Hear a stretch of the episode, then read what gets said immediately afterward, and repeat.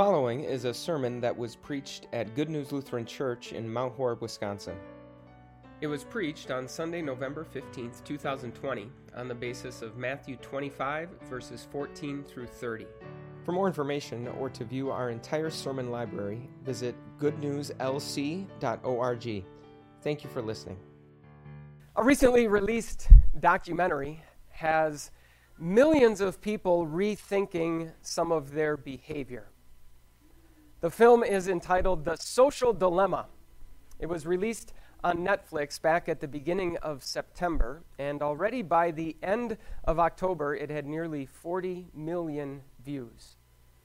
The big problem that the film tries to expose with companies like Facebook and Twitter and Instagram and YouTube is not so much that they sometimes don't protect people's privacy.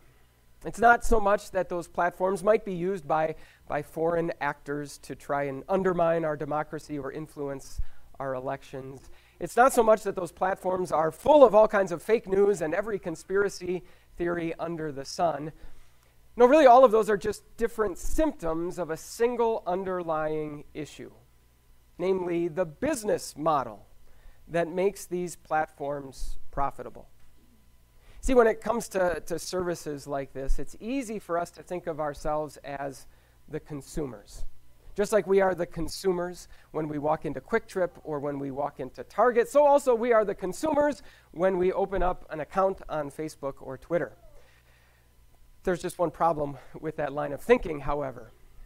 We don't actually give these companies any of our money to use these services, which means that we can't be their customers. Instead, the companies that spend millions and millions of dollars on advertising on these platforms are the real customers, which actually makes us the products.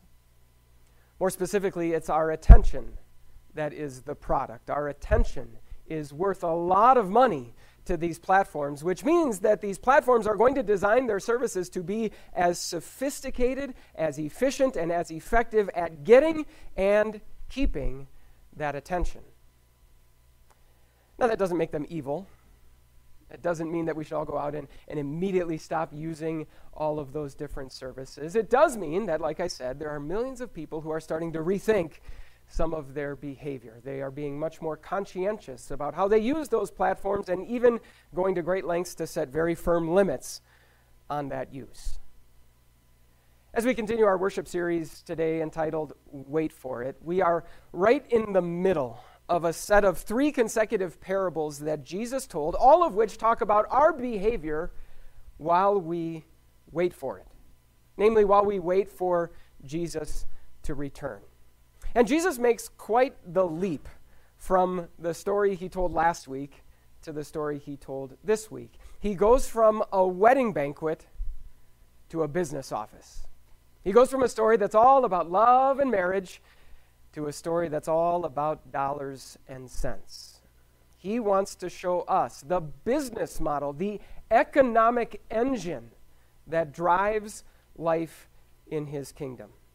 And just like so many of those people who have viewed the social dilemma, when we get the peek that this parable provides, when we see under the hood of that engine, so to speak, it inevitably is going to force us to rethink our behavior, to rethink what we are up to while we wait for Jesus to return.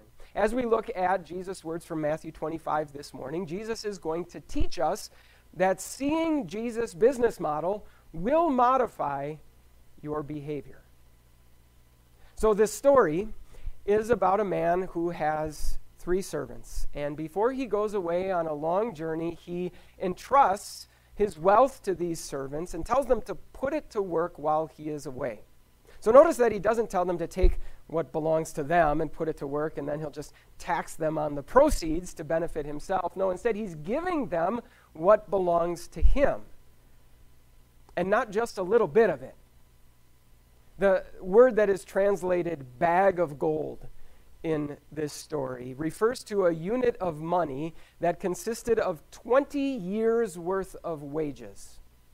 So, $50,000 a year, let's just call it a nice round million bucks. Even the guy who only received one of these bags of gold received a substantial amount of money, something with considerable earning power. And even though the master gave differing amounts to each of these three servants, Jesus tells us that he gave to each one according to their own ability. In other words, he gave them the Goldilocks amount of money. Not too much, not too little, just the right amount. So, how would you describe this master's business plan? A very wealthy man gives some of his own property to his servants. He gives them a substantial amount of that wealth and a specific amount of that wealth, just the right amount of that wealth. You might say this master's business plan is generosity, giving, sharing, trusting, and investing. At least that's how two of the servants saw it. We're told that as soon as the master went away, at once they began to put the master's money to work. How did they do it? Well, the way that you put any amount of capital to work. You invest it, you share it, you spend it, you entrust it with others. In other words, these servants did the very same thing with others what the master had first done with them. And then, not only that, but when the master returns and finds what they have done and wants to reward them, here's what we are told. The master says, You have been faithful with a few things. I will put you in charge of many things. Come and share in your master's happiness. So the master takes this, this business model of giving and sharing and spending and trusting, this business model that brings him such great joy, and he gives his servants a share in it. He lets them participate in it. And then when they demonstrate that they love it and find as much joy in it as he does, he gives them an even greater share in that same activity. Servants who love this master's business model will want and will have a share in it. So, as we think about this parable, it's probably pretty easy to figure out that the master in the story, who goes away for a while and then comes back, is Jesus. And it's probably pretty easy for you to figure out that the servants that he entrusts with some of his wealth, well, those servants are us. But what are the bags of gold? What is this wealth that he entrusts us with to put to work while he is gone? Well, this might sound like a, a bit of a cop out, but really, that wealth, those bags of gold, are everything everything that Jesus has put in our hands to put to work while he is away. Every skill that we have, every personality trait that makes us who we are, every moment and every opportunity that we have in our lives, every relationship that we have that defines where we are and what our circumstances are, from our family to our friends to our classmates to our coworkers every breath of fresh air that He allows us to take in good health, every second that ticks off on the clock, and yes, every cent that comes into our possession through our paycheck and sits in our bank account. Jesus could keep all of that wealth for himself, but instead, he generously gives and spends and trusts by placing it in our hands. And that business model of giving and sharing and trusting that brings him so much joy he wants us to find joy in it as well. As we live out our days, He wants us to spend our time on others, even before making sure that we have enough for ourselves to make sure that we get done everything that we want to get done.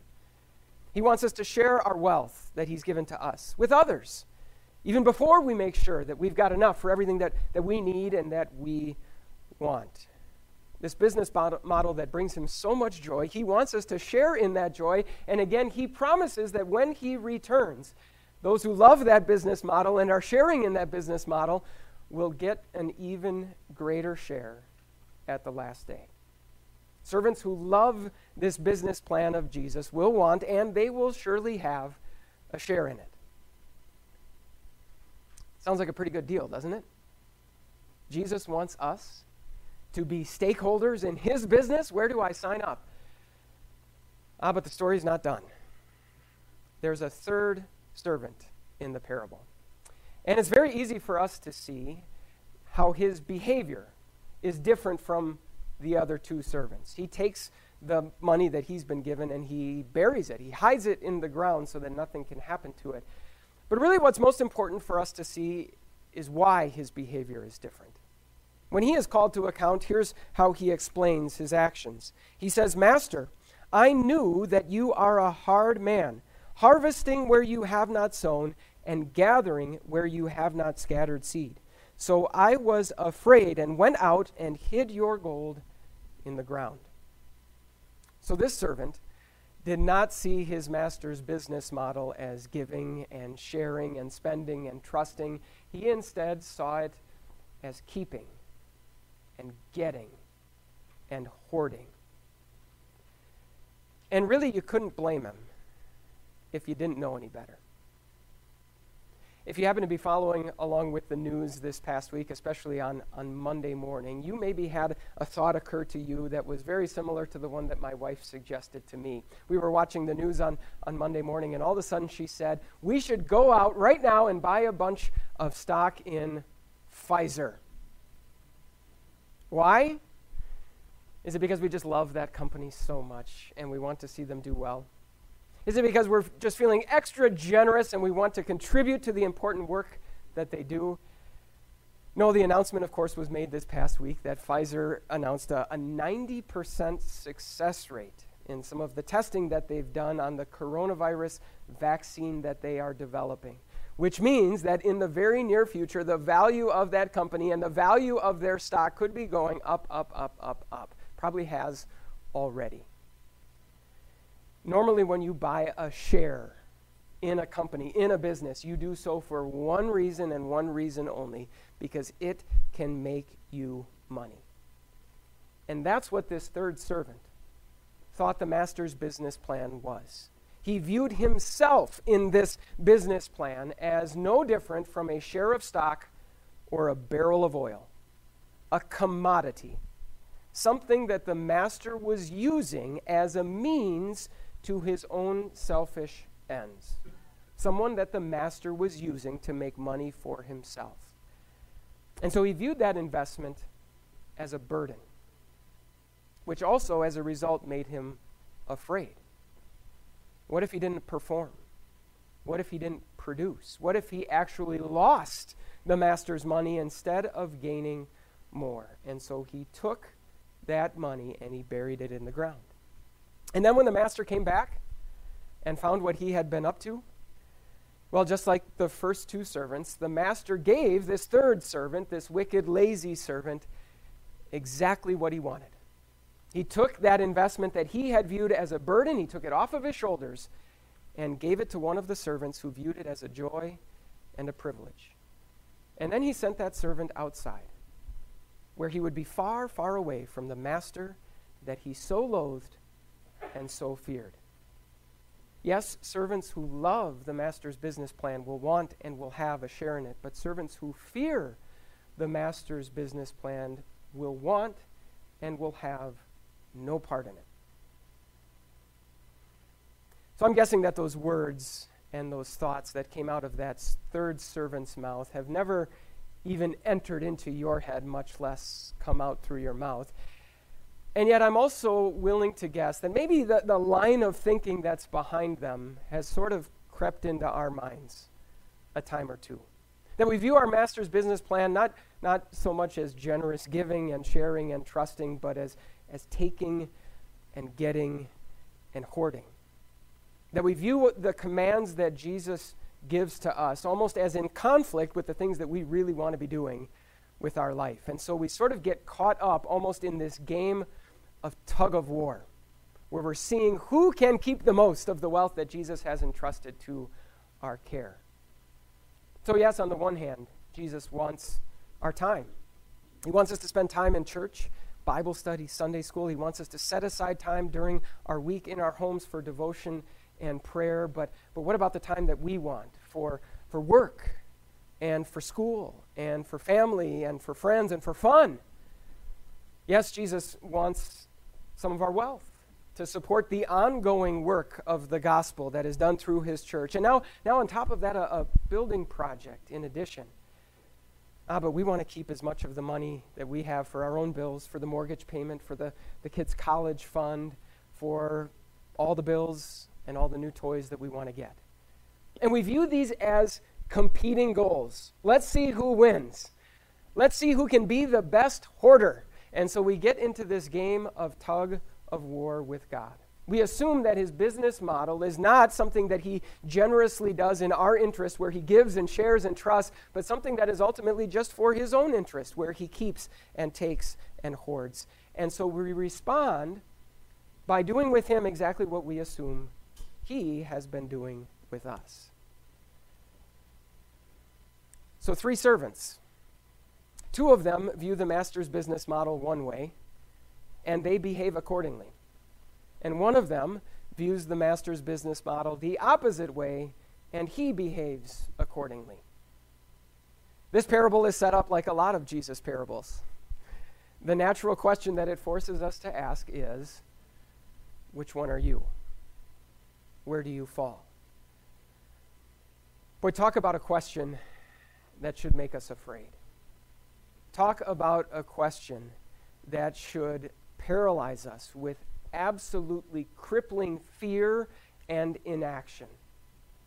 Maybe we should, after all, have another national lockdown. We should shut down the schools, shut down the businesses, shut down the economy and the communities, not because, not because of the coronavirus, but just so that we never have to run the risk again of mismanaging everything that Jesus has given to us. Let's just hide it all. Let's bury it in the ground Yes, we might not gain anything with what He's given us, but at, ve- at the very least, we won't lose it all. We won't mess it up. Thankfully, our Master's business plan does not depend and is not contingent on the behavior of His servants. Jesus doesn't wait to give and spend and share and trust, to see first if we are willing to do the same with Him.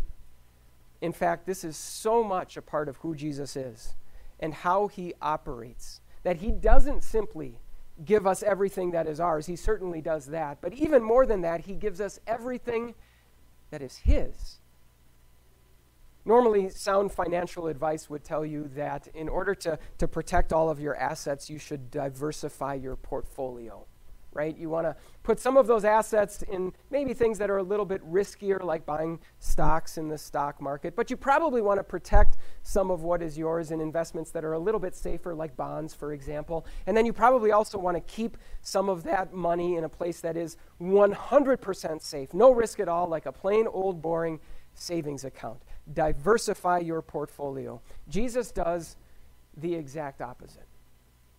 He doesn't simply give us just a little bit of what he has while keeping the rest for himself just to make sure that it's safe and sound. Instead, he goes all in on his investment in us. This master who has gone away for a while came here in the first place to make that investment. He came to live his entire life, to make his whole being an offering and a gift to us. Every second he lived a gift for us. Every moment of perfection shared as ours. He came to this place in the first time to spend himself penniless for us. He offered his very life as the payment, his own body and blood as the payment that our sins deserve. If you are ever confused for even a second about whether the master's business model is giving and sharing and spending or keeping and getting and hoarding. Jesus' cross and empty tomb have cleared up that confusion once and for all. And when you see that, when you get a, a peek under the hood of that engine that drives life in his kingdom, it will modify your behavior. His generous, extravagant, reckless, even spending on us sets us free from a life spent hoarding. I mean, think about it. How can you possibly have a tug of war with someone who isn't even tugging back? And at the same time, it also sets us free for a life where we get to take whatever unique everything He has placed in our hands, and we get to see if we can even come close to being as generous with it as He has been with His everything toward us. This business model of giving and sharing and trusting, it is who He is and what He does. It is where He finds joy and happiness. It is the very reason that He went into the business of becoming our Lord and our Master. And He wants to share that with us. Every moment that He gives us, He wants us to see that His business is good. Amen.